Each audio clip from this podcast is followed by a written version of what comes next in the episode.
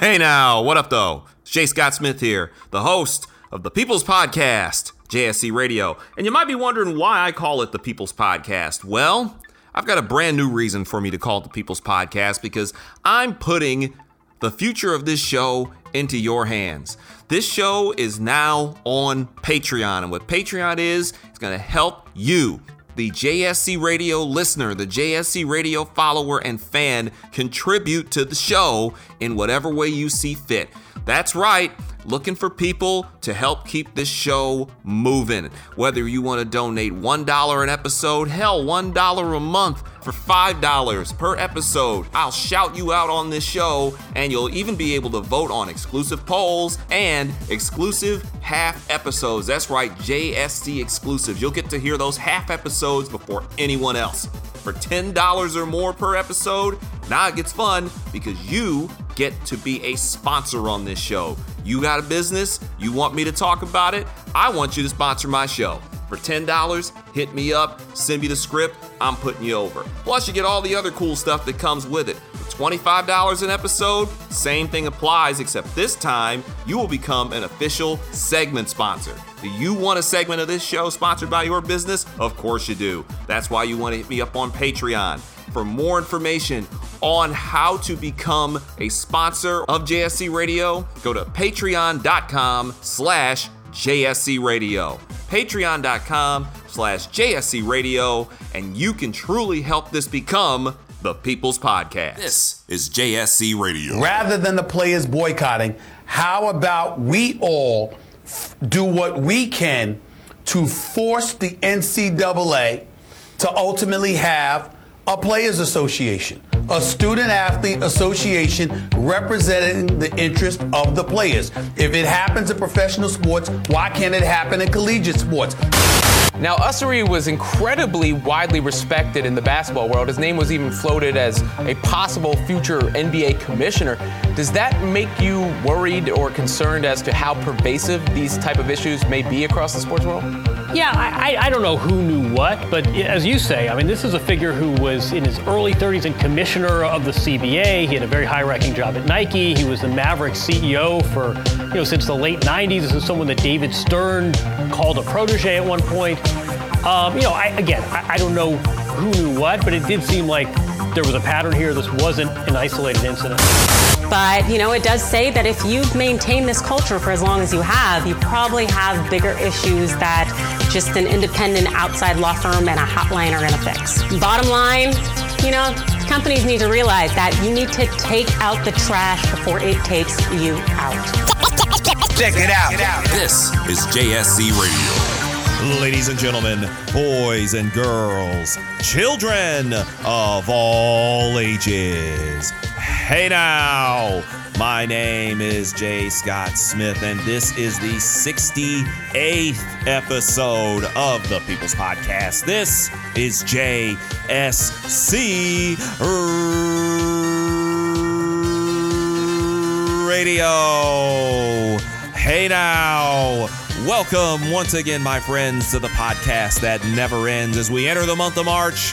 The first show of the month of March as we creep up on the 2-year anniversary of the People's Podcast. That's right, damn it. We're getting closer and closer to the end of the second season of this thing. Yes, I have broken it up into seasons. I haven't mentioned it in a while, but it has been broken up into seasons. Season 2 is on its way out. Season 3 is on its way in as we're getting close to the 2-year anniversary of this show. I had no idea that 2 years after I started this thing kind of on a whim that this would become what it is. I want to shout out everybody who, of course, shows love to the show on Twitter at JSC Radio. You can also, of course, get updates on JSC TV, which is on rvntv.tv every Saturday morning at around 11:30 a.m. Yeah, that's right. You get to see me on camera.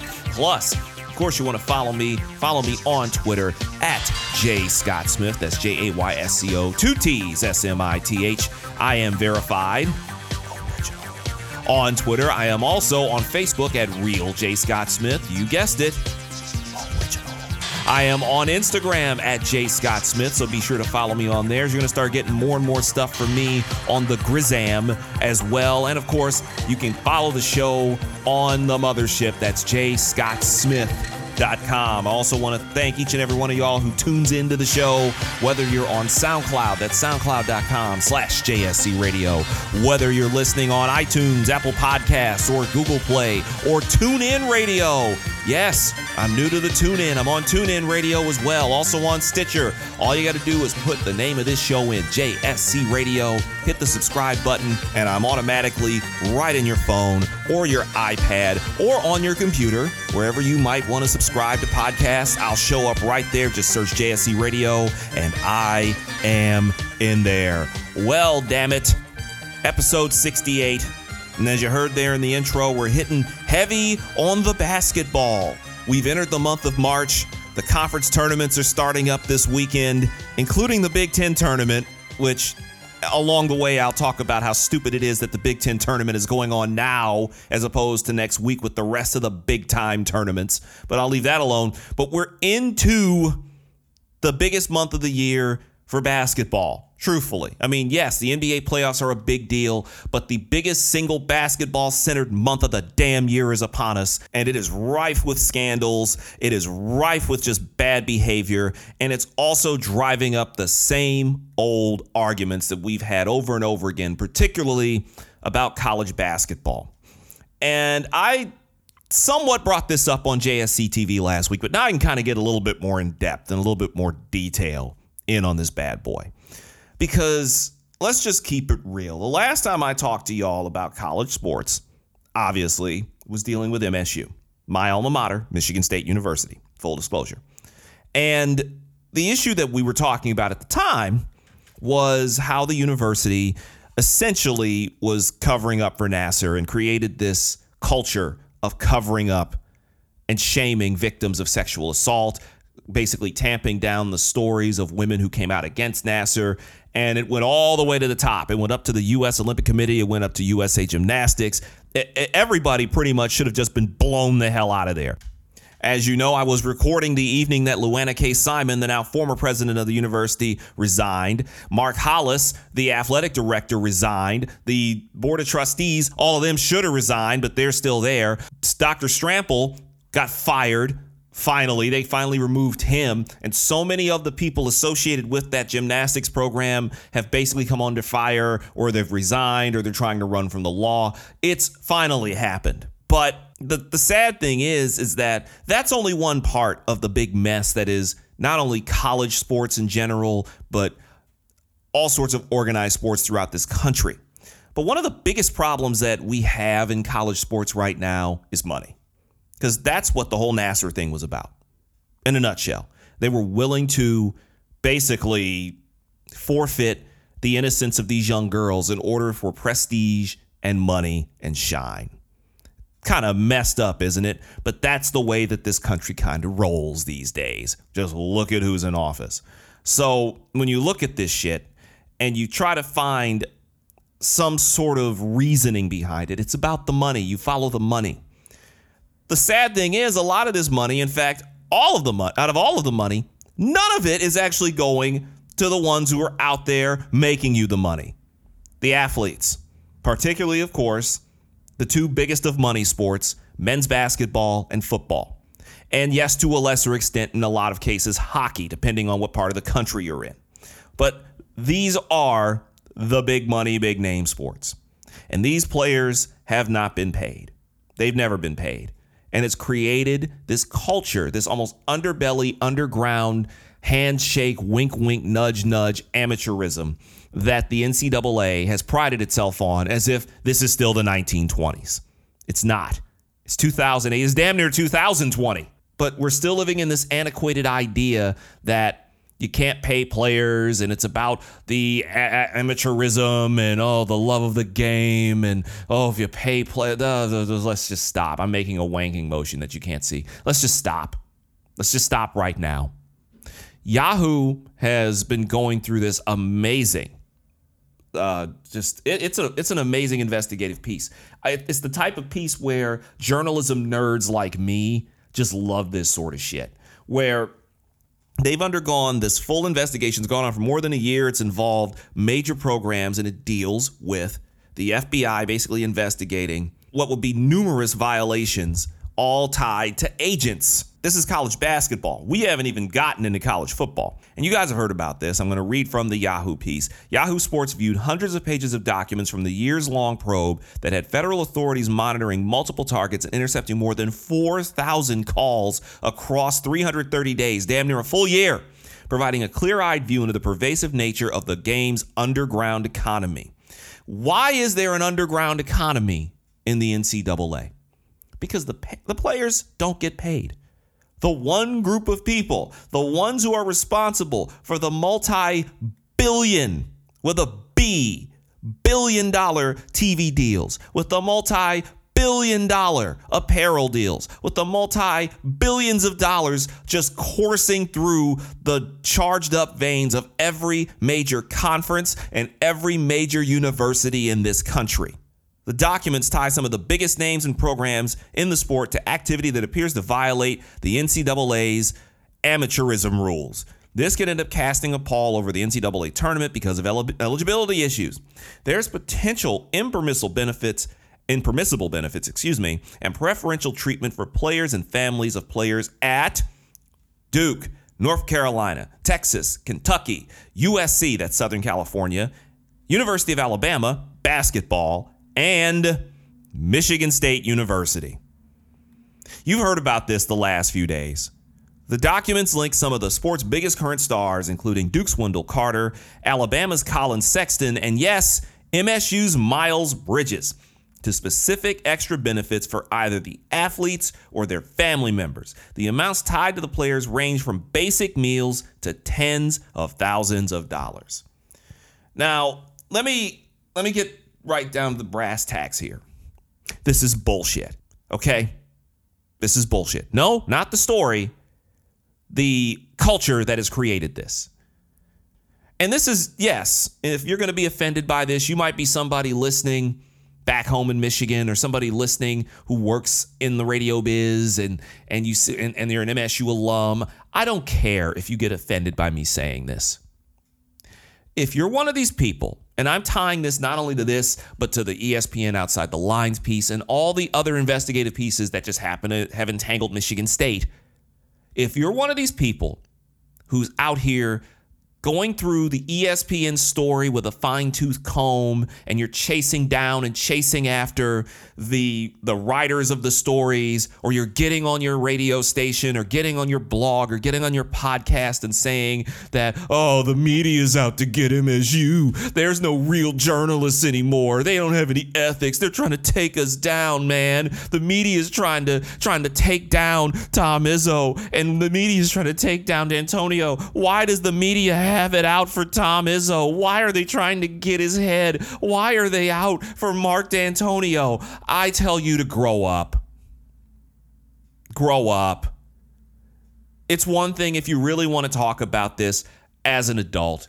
It's another thing if you want to sit here and do the easy button routine to rile up a bunch of your idiot listeners and a bunch of you guys who don't really know too much about the actual ins and outs of details. I especially looked at those of you who've been in newsrooms before and know how newsrooms work and know how to get stories and do interviews. If you are one of these people out here insisting that the media is creating this whole thing, you're out to get Tom Izzo, you're out to get MSU, you're out to take MSU down, and you have this vendetta against MSU, I'm going to call you lazy, and I'm not going to take with anything else you have to say seriously. Grow up. Grow up. It's business. Do I think that Tom Izzo, in the 22 years he has been the head coach at MSU, or in the decade plus prior to that, was a part of a program where players got money under the table to come there? Do I believe that Tom Izzo has presided over an MSU basketball program that has had players take money under the table to get there? My answer is an unequivocal yes.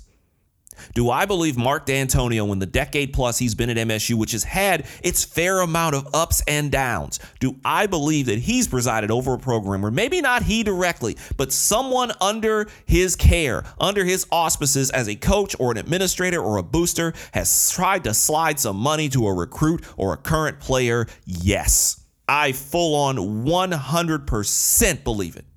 Absolutely. But I also think Jim Harbaugh is doing the same thing. I think John Beeline's doing the same thing. I think Wisconsin's doing the same thing. We know Ohio State was. I think they're doing it at Iowa.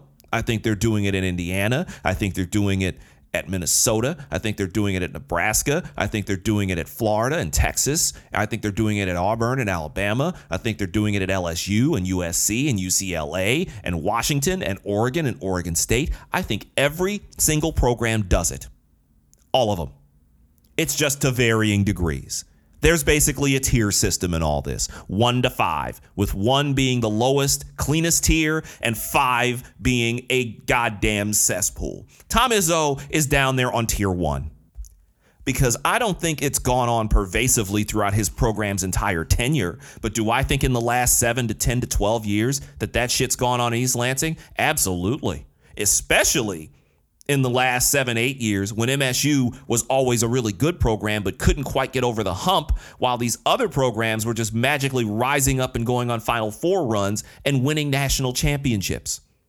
Yes, I absolutely think he's presided over it. Do I think he's done it himself? No, but I know somebody in that program is. And I'm not mad at it because that's every single program. And for anybody to think that there's any coach in college basketball or football or hockey or whatever that is clean in 2018, my God, you're naive. They all do it. And in fact, I applaud it. I want to see it more often because I'm not mad at the coaches per se. There are some programs like Louisville, for example. Yeah, Louisville's up there on tier 5. When you get a national championship stripped, you're up there around tier 5. When you're out here filling up your locker room with strippers and hooking up recruits with sex, yeah, that's going to move you a little higher up the list. Guys like John Calipari are in his own tier because he's been able to ruin multiple programs with his horse shit. Funny enough that Calipari actually had something to say about this that I'll get around to in a second, but there are programs that are as clean as you're going to get, like Michigan State. And then there are programs that are kind of in the middle, like, say, OSU. And then there are people like Dave Bliss and Joe Paterno and guys like that. Art Briles in that category. Calipari, Rick Pitino. Those are the ones that I put up in a much higher tier. But it's happening everywhere. And this story that broke from Yahoo just exemplifies what's going on, the lengths that these teams will go, the risks that they will take to win when the system is the thing that needs to be fixed.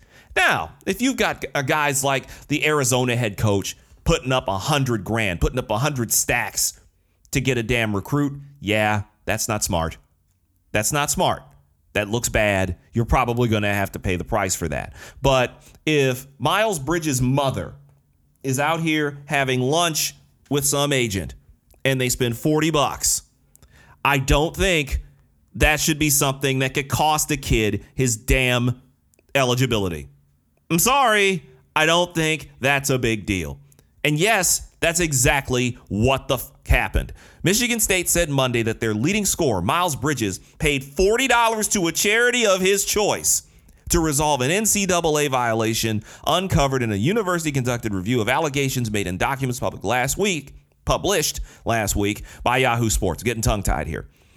The documents related to the FBI's investigation of corruption in college basketball revolve around Christian Dawkins, a former employee of NBA agent Andy Miller.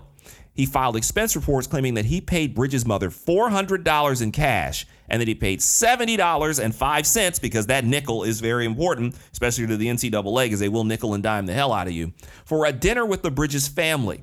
Michigan State said Monday that it conducted an internal investigation on Friday and determined the allegations related to the loan were not true. Interesting. Bridges said Sunday that neither he nor any member of his family ever took money from Dawkins. The school said Monday that while investigating those claims last week, it discovered that the Bridges family members had dinner with an agent last winter without his knowledge, which is an NCAA violation. So let's make this pretty clear. Even though apparently they claim the dinner with the other agent is not true, and you got to be very careful, because if this dude's got receipts saying it is, this could be putting a potential national championship in peril because of one damn player. They happen to turn up that another agent was kicking it with the family, and somewhere along the way, $40 was spent, and they had to pay it back. Or check that. He had to pay it back. How stupid is this? $40 for food, $40 for a lunch or a dinner. Why? I've never understood this. I didn't understand it when I was a kid. I don't understand it now, and I'm almost 40. Why the can't these kids have somebody pay for their food? I've heard of way too many stories of college basketball players getting popped for violations because they can't as much as get a pizza bought for them by another coach, or have a pizza bought for them by someone else, or you can't have groceries paid for because that's a violation. What the man? I bristle when I hear pro athletes claim that they're treated like slaves, because that's BS. You can do whatever the hell you want. If you're a college athlete, you really are signing up for some form of indentured servitude. You can't as much as get a job. You can't take any sort of money, even if it's just to help you pay for laundry. You can't go out here and have dinner, apparently, with anybody, because that could be a potential violation. You can't make money off your likeness. You can't make money off your signature. You can't make money off your name. Pretty much anybody can make money off of you except you. And that's bullshit. And no, it's not just me being a partial Spartan. I was calling it bullshit when Chris Webber was talking about it years and years and years ago, when he walks past a store in Ann Arbor that has his University of Michigan jersey hanging in the window with the Michigan and the 4 right on the front. And he noted to Mitch Albom, I think it was, that when that jersey sells, does he get a cut of it? Nope. Does he get any sort of check from that? Nope. You're literally playing for the love of the game. It's essentially the bullshit that news companies were running to freelancers. It's like that shit that Ebony Magazine and others has run to freelancers all these years, that we're paying you an exposure.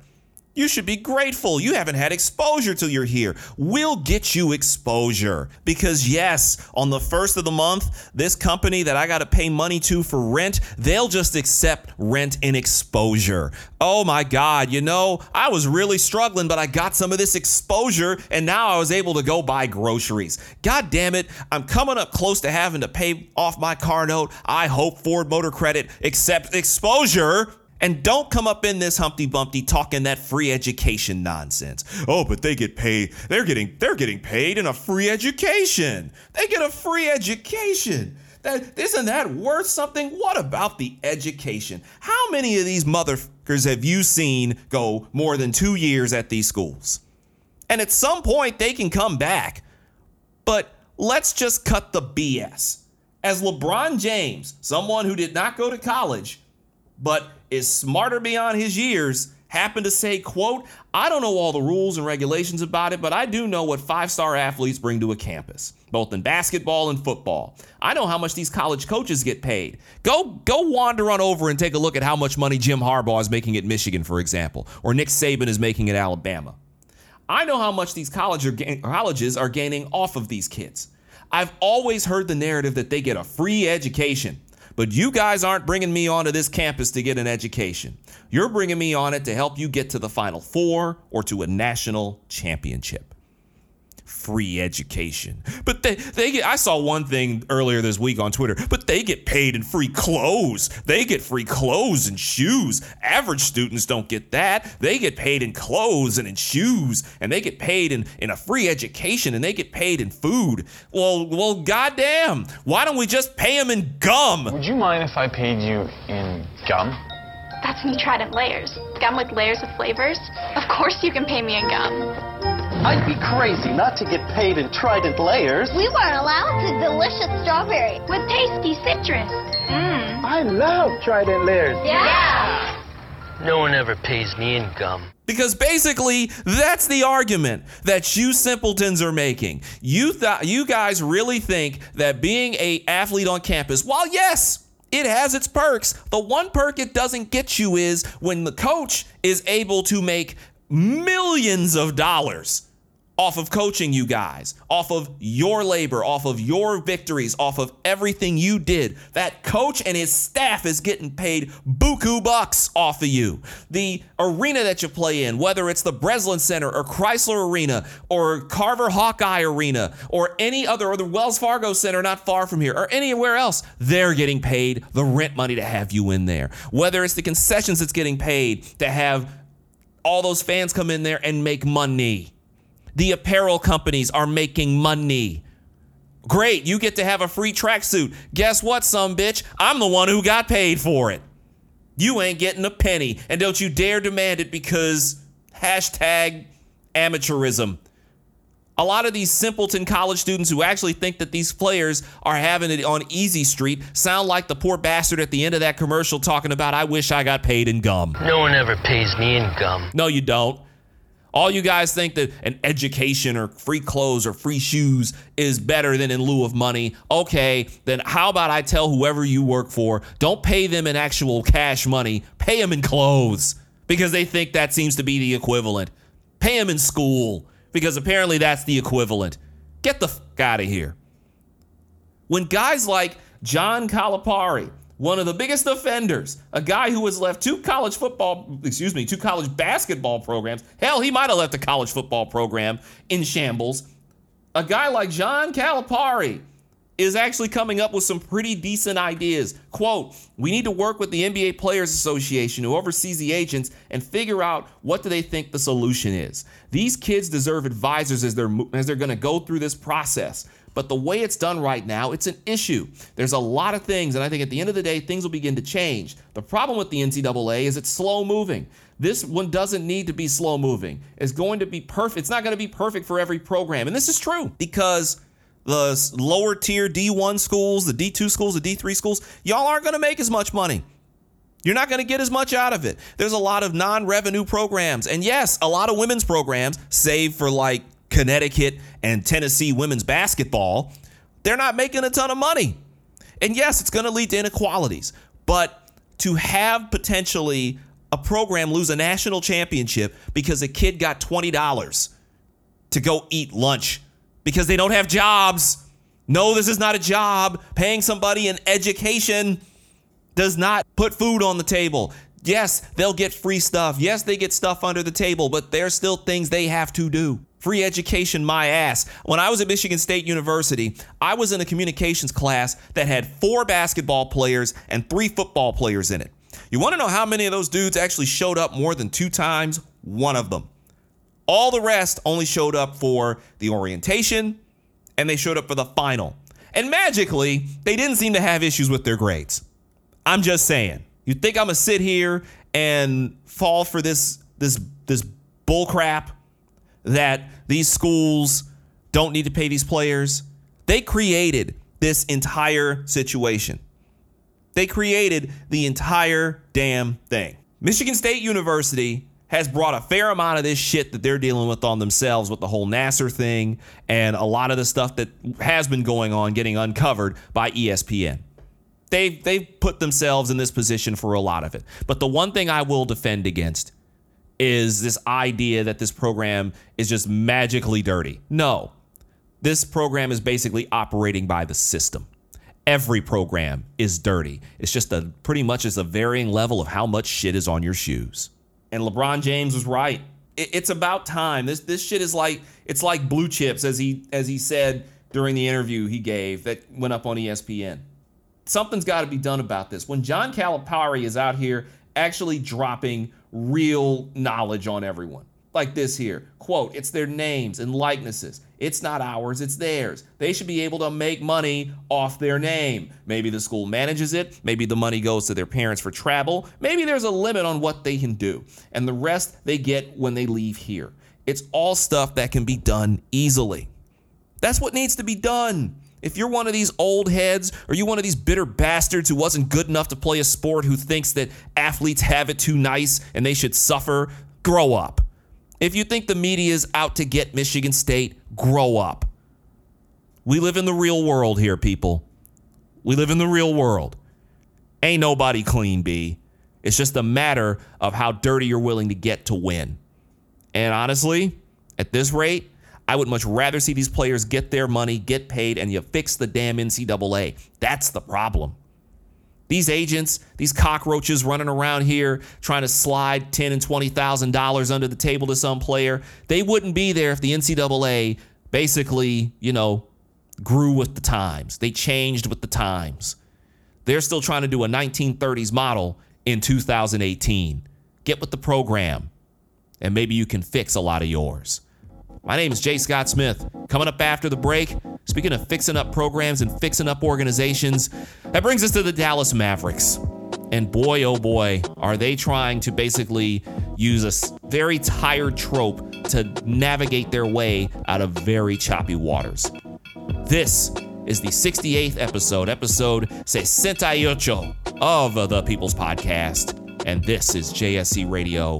We'll be back after this. Kids getting paid is not, that's not new.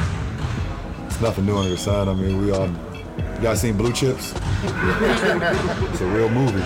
It's a real movie, seriously. It's a real movie. NCAA is cool. We know. I'm sorry. It's going to make headlines, but it's cool. Check it out. This is JSC Radio. People are always looking to invest in a good opportunity. So what if you could invest in the future of kids, like a stock? Not the kind of stock that's about making money, but a stock for social change called Better Futures. With your investment, it helps students like me go to college. My name is Charles, and I'm your dividend. Invest in better futures with UNCF. Visit uncf.org/invest. A mind is a terrible thing to waste, but a wonderful thing to invest in. Brought to you by UNCF and the Ad Council. Hey now, it's Jay Scott Smith here, the host of JSC Radio, which you can now hear on Stitcher Radio. That's right, Stitcher is radio on demand. Now you can download the free app today, and it's available on iOS, Android, as well as Nook and Kindle Fire. You can take JSC Radio anywhere. The app is free. You can listen anytime, anywhere. Now, if you're wondering what Stitcher is an award-winning free app that lets you listen to all of your favorite shows, plus discover 40,000 news, entertainment, and sports shows, such as JSC Radio.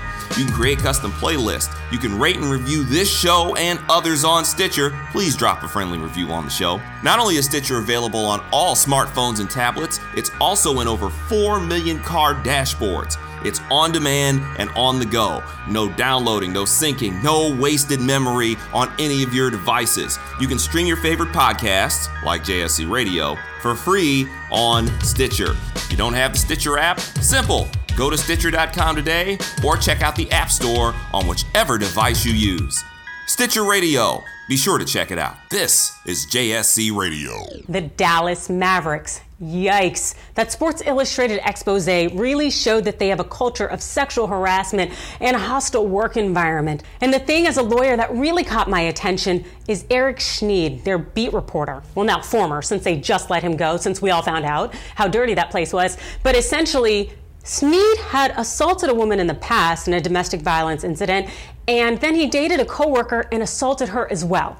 The Mavericks didn't fire him. They just had him sign a contract saying that he wouldn't fraternize with any of his female colleagues moving forward. Ugh. How crazy is that? The lowdown, do not be dumb. It's a problem when you have somebody in the workplace who is a threat to the safety and also just the feeling of security and comfort of the individuals who work there. In the future and moving forward, it seems that Mark Cuban, the owner of the Mavericks, that he is hiring an independent law firm to come in and to shake things up and to find out what else he says he didn't know was going on. And the NBA, they've created a hotline. But, you know, it does say that if you've maintained this culture for as long as you have, you probably have bigger issues that just an independent outside law firm and a hotline are going to fix. Bottom line, you know, companies need to realize that you need to take out the trash before it takes you out. This is the 68th episode of the People's Podcast. This is JSC Radio. That's a voice familiar to those of you who know this show well. That's Miss Adrienne Lawrence. You last heard from her in episode 20, way the hell back in 2016. That's from her new YouTube series, which she's basically calling The Law Lowdown, which she will take a lawyer's look at some of the major issues happening in sports, business, and politics. It's on her new YouTube page, so go look for Adrienne Lawrence on YouTube. Subscribe to that now, because trust me, that is going to be huge. Big ups also, of course, to my man Doc Illingsworth, whose music you hear underneath me right now. Doc Illingsworth, follow him at Illingsworth on Twitter, Illingsworth on the Twitter machine. Shout out to my man Awesome Jones, who also contributes music to this show. Big ups to my man Rufio Jones, out here acting like a damn fool on Twitter. You can follow him at Rufio Jones, RufioJones. Big up to all my people back in the Motor City. Shout out to my people here in Philadelphia, everybody I know out in Jersey, down in DC, out in New York City. All of y'all, thank you. Damn it, thank you for your support of this show. Before I get off into what we're going to talk about mostly here in the second half, which Adrian kind of gave us a nice little run up on that, but I got to get a quick word in here before we get into that on one simple thing. Why the hell is the Big Ten playing the conference championship in New York City? Why is the Big Ten tournament at Madison Square Garden? Why? I have not understood Jim Delaney, who's the head of the Big Ten. I have not understood his fascination, his obsession, if you will, with the East Coast. Because that's the reason that Maryland is in the Big Ten and not in the ACC where they belong. That's why Rutgers is in the Big Ten. Rutgers, who serves no purpose to this conference. Apparently, this idea of putting the Big Ten tournament in Madison Square Garden, to which Delaney said, quote, "Well, give our fans in New York a chance to see the Big Ten and the Big Apple." Let me help you out here, Jimmy. Ain't no Big Ten fans in New York, B. Ain't none.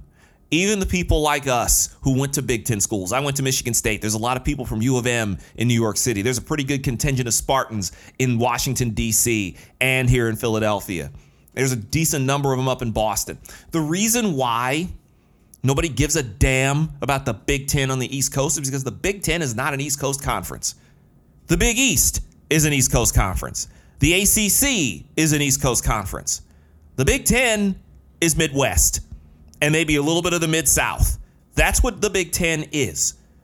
To hold the Big Ten tournament in New York City, they had to condense the Big Ten schedule, meaning teams like Michigan State and Michigan, and Michigan State and OSU, and Michigan State and Purdue only played each other once this year, and often had instances where these teams are playing 5 games in like 7 to 10 days, kind of like an NBA schedule. So what I was just talking about in the previous segment, this whole, it's about the education. They're getting paid in education. They're student athletes. They're getting paid in education. Bullshit.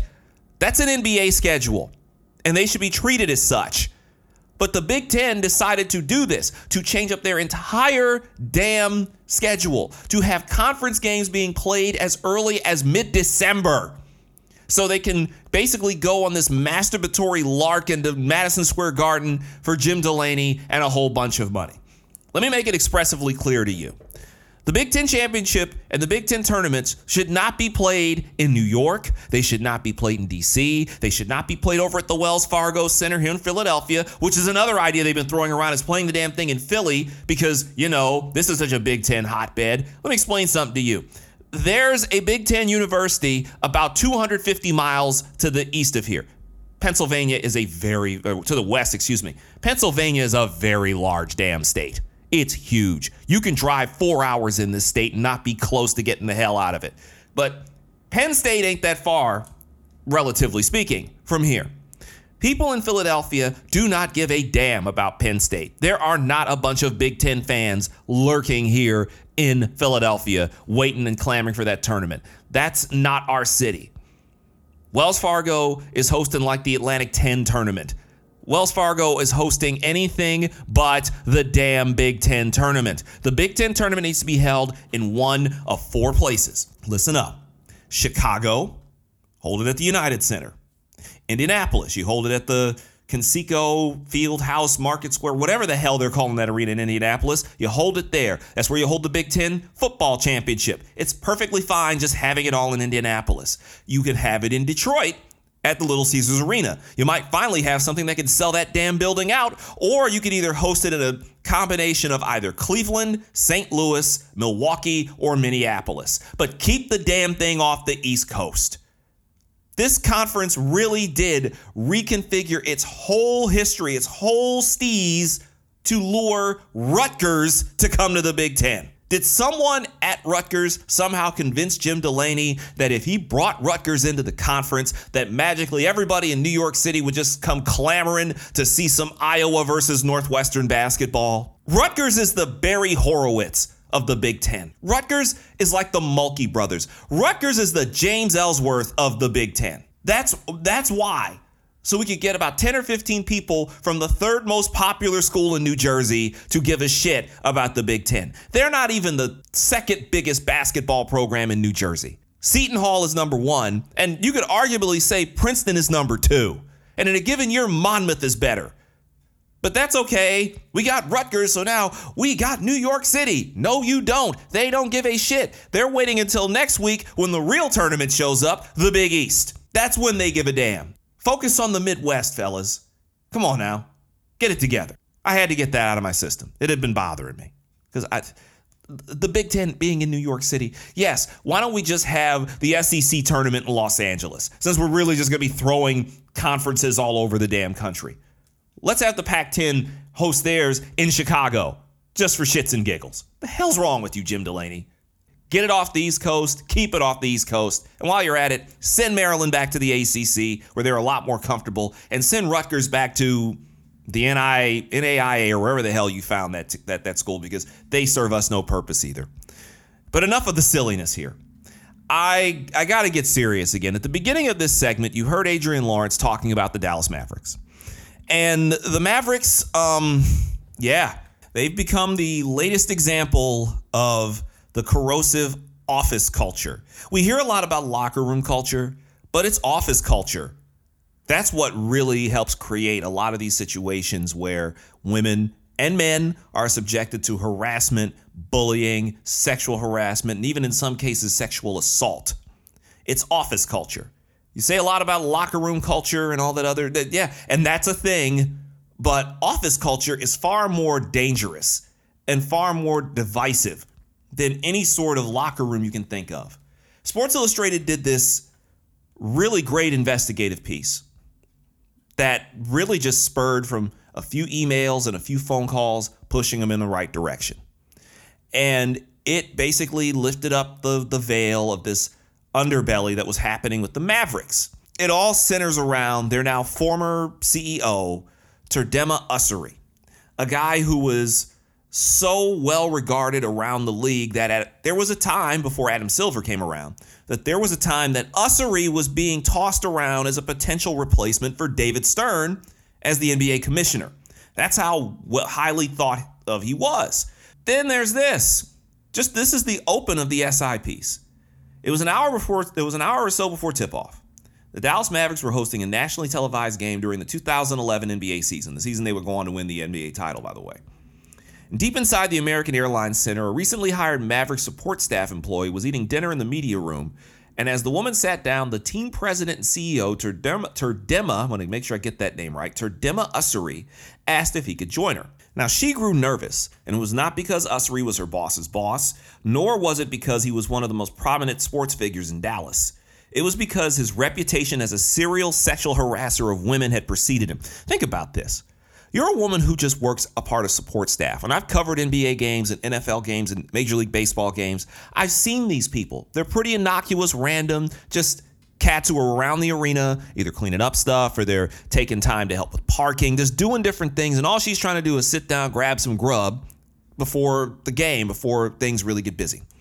But she knew that the team CEO was a creep show. How crazy is that? That someone that low on the organizational totem pole knows how much of a creepazoid this guy was. And she found out how much of a creep show he was. At this meal, with ESPN crew members seated nearby, Ussery struck up an unusual conversation.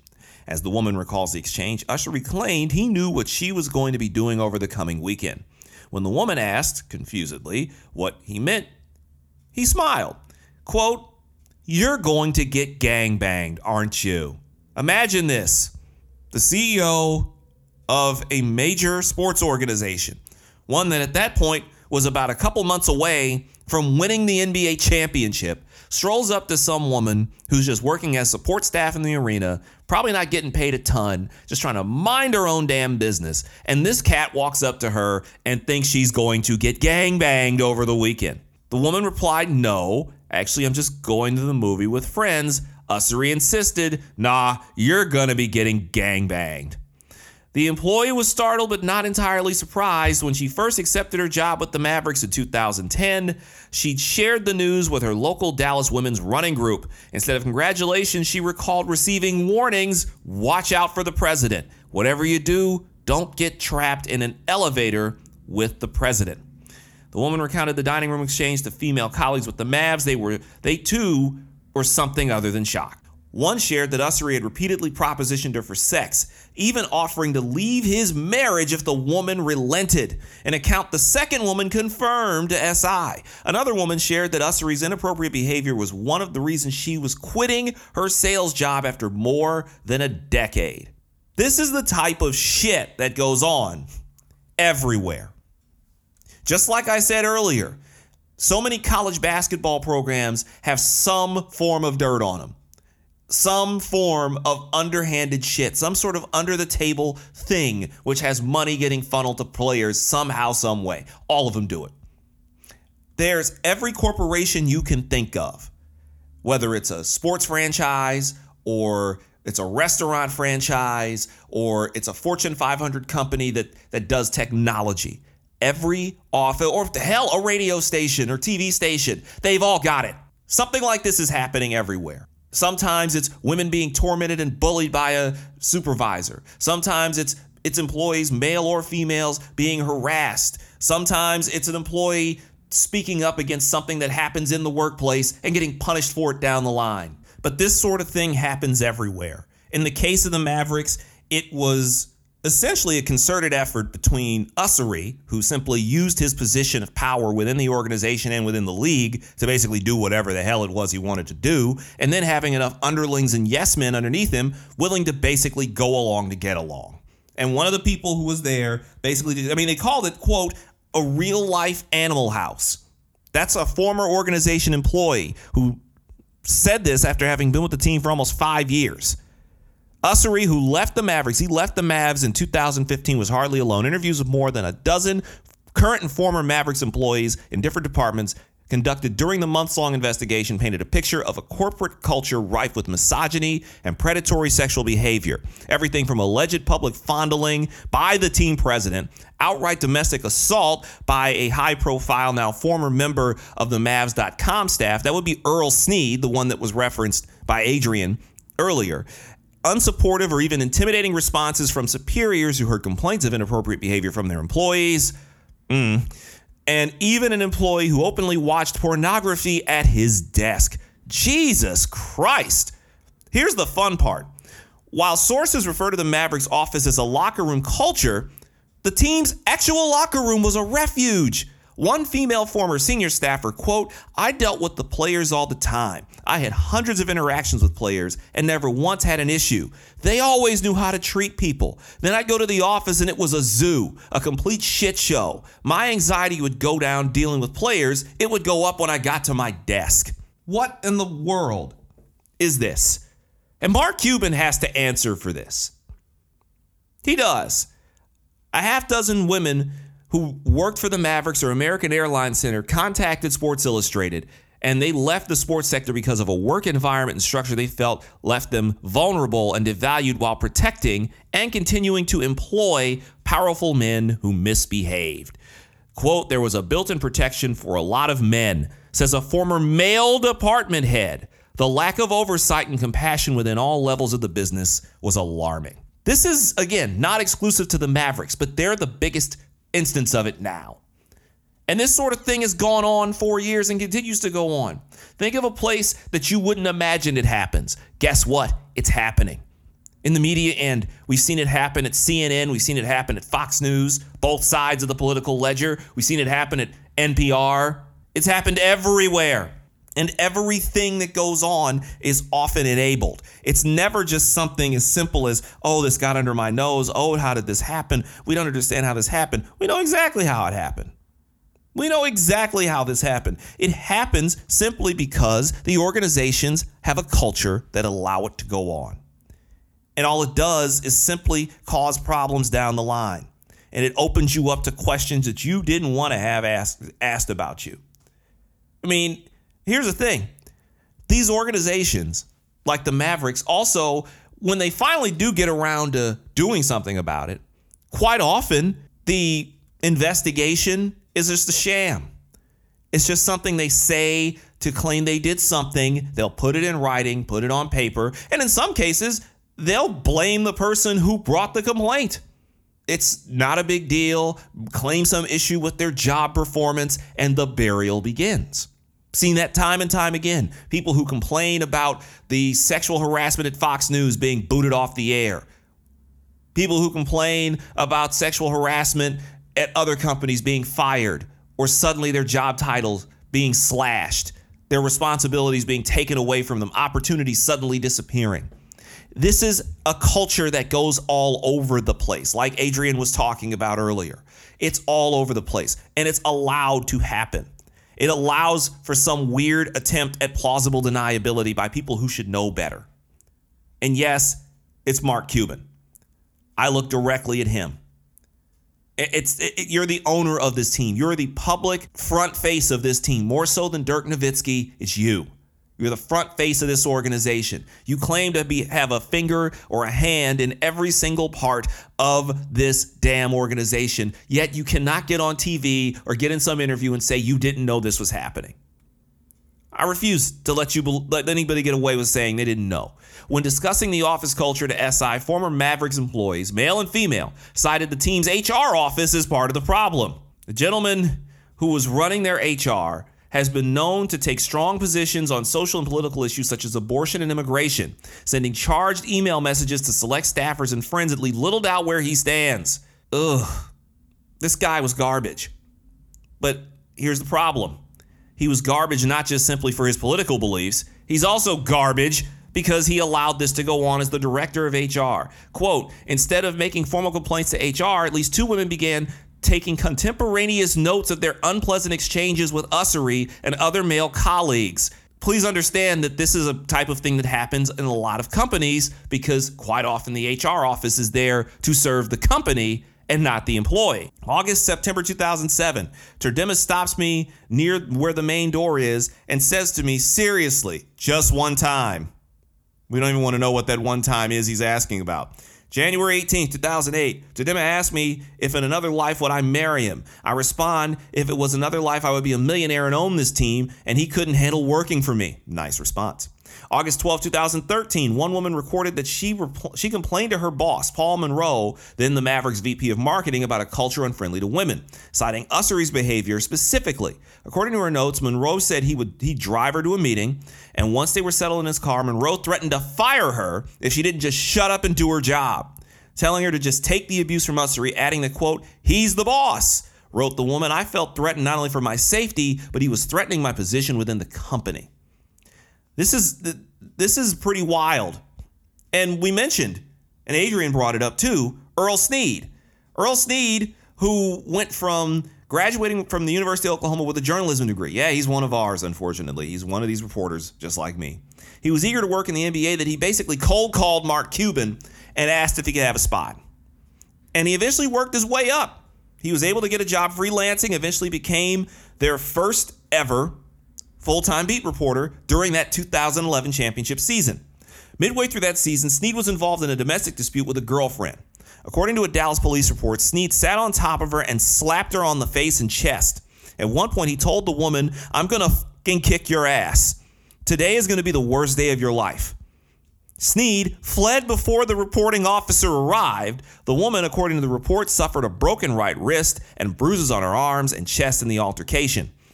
2 months later, Snead was arrested at the Mavericks facility and charged with an assault, a Class A misdemeanor. On June 28, 2012, he pled guilty to misdemeanor charges of family violence, assault, and interference with an emergency request. He was sentenced to a $750 fine, supervised community service, and enrollment in an anger management program.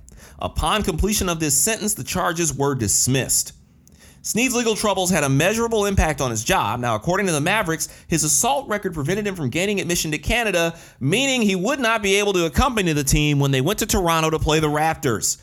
You think that might be an issue?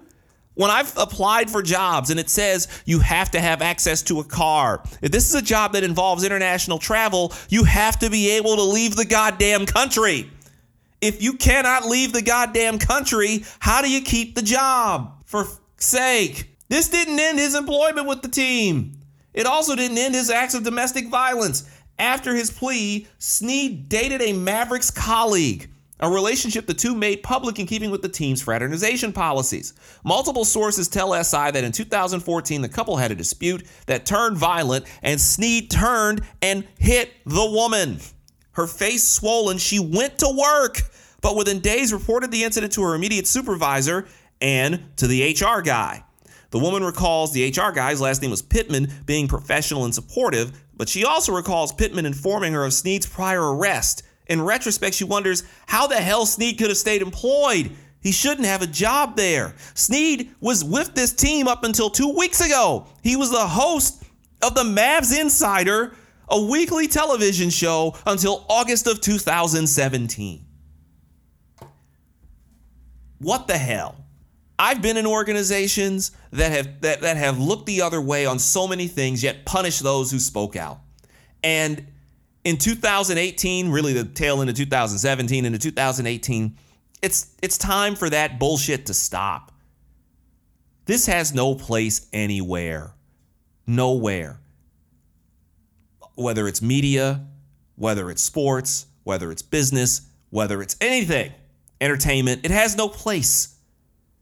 To willfully let this go on for years and years and years and years and years, to willfully let this go on is mind-blowing to me, that people know it, and rather than doing something about it, because apparently, as we've learned, if you try to do something about it, it might lead to you getting threatened, buried, or fired.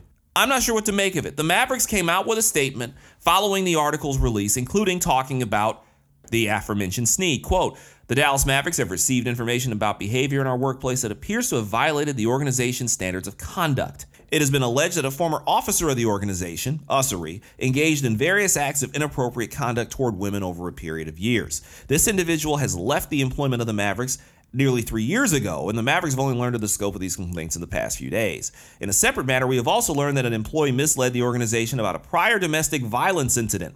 This employee was not candid about the situation and has since been terminated.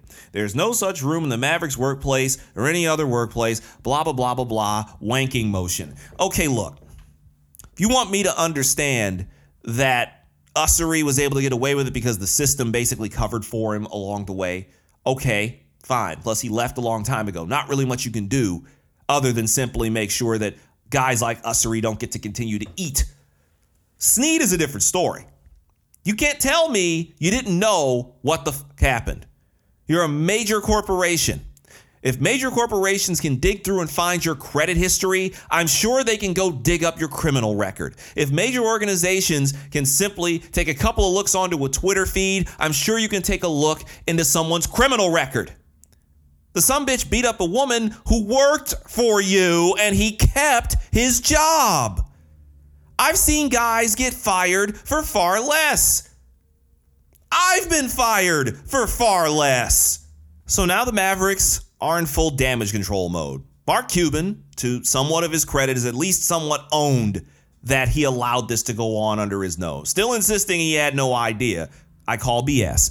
But insisting that he had no idea, but he's going to change things. And one of the things he did, the other day he decided he was going to hire a new interim CEO, a woman by the name of Cynthia Marshall. Now, she used to work for AT&T, and here's some of those wonderful buzzwords that she has helped spearhead a new era of inclusion and diversity in the company. Now, inclusion and diversity have different meanings to different people. For me, I've always had to think of inclusion and diversity. To me, is more than just putting a few brown faces out there for the public and parading them across the stage and taking photos and all that. It's actually changing the internal culture and changing how things work. I can't speak to what this woman has done, but this is part of what she said during her introductory presser down in Dallas the other day. And it's not just a challenge with the Dallas Mavericks. I think it's a challenge in corporate America. It's a challenge in the world, period, to make sure that it's not just about the mix and what people look like, but to make sure they have a sense of belonging at work. And so I think what you will see is a shift in general with people focused more on inclusion. And I am determined, Mark is determined, that the Dallas Mavericks will be the standard.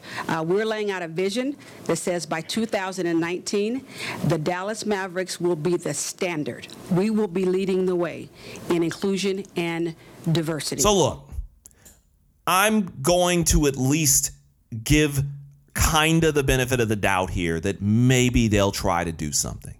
I cannot be that cynical to just assume that the Mavericks are simply going to just parade this woman out there in front of the world while they have no intention of doing it. But too many other companies have done this sort of thing. So it's always going to give me pause. It's always going to make me wonder if this is how it's going to go. Because again, the culture is flawed in so many of these businesses. It just so happens to be the Mavericks are the ones whose face is on the Summer Jam screen right now. Who's to assume that the Rockets or the Trailblazers or the Thunder or the Pistons or the Bulls or the Hawks or the Timberwolves or either of the LA teams or the Knicks or the Nets or the Celtics or any of these other teams don't have the exact same thing going on in their front office and around their buildings? The Mavericks are out here basically being served up to the world. But we don't know what other franchise, this could be in any sport, has this sort of crap going on. Because let's just keep it real and let's just be honest. The Mavericks are trying to get out of this hole as soon as possible. And for a cynical bastard like myself, that means going the tried and true route of basically somewhat falling on your sword, yet denying everything, and then parading a middle-aged black woman in a pantsuit out onto the stage to basically say, hey, I'm here to change things and make us more diverse, and throw around words like diversity and inclusion and tolerance. Are we gonna do the right thing here? Or are we gonna have another instance of another organization, or this one doing it again, that's out here treating its women like garbage and treating its employees as if they have to fear standing up for themselves? These organizations need to do better, and it's not just an issue with sports, it's across the board. My name is Jay Scott Smith, telling you to take care of yourself. God bless. Always dare to be different. Always have your pets spayed or neutered, and we are out of here. Next week, episode 69. Pause, my boy. Episode 69. And we're going to be talking about Black Panther. The long-awaited Black Panther review right here on JSC Radio. I'll get at you next week. Goodbye, everybody. Check it out. This is JSC Radio.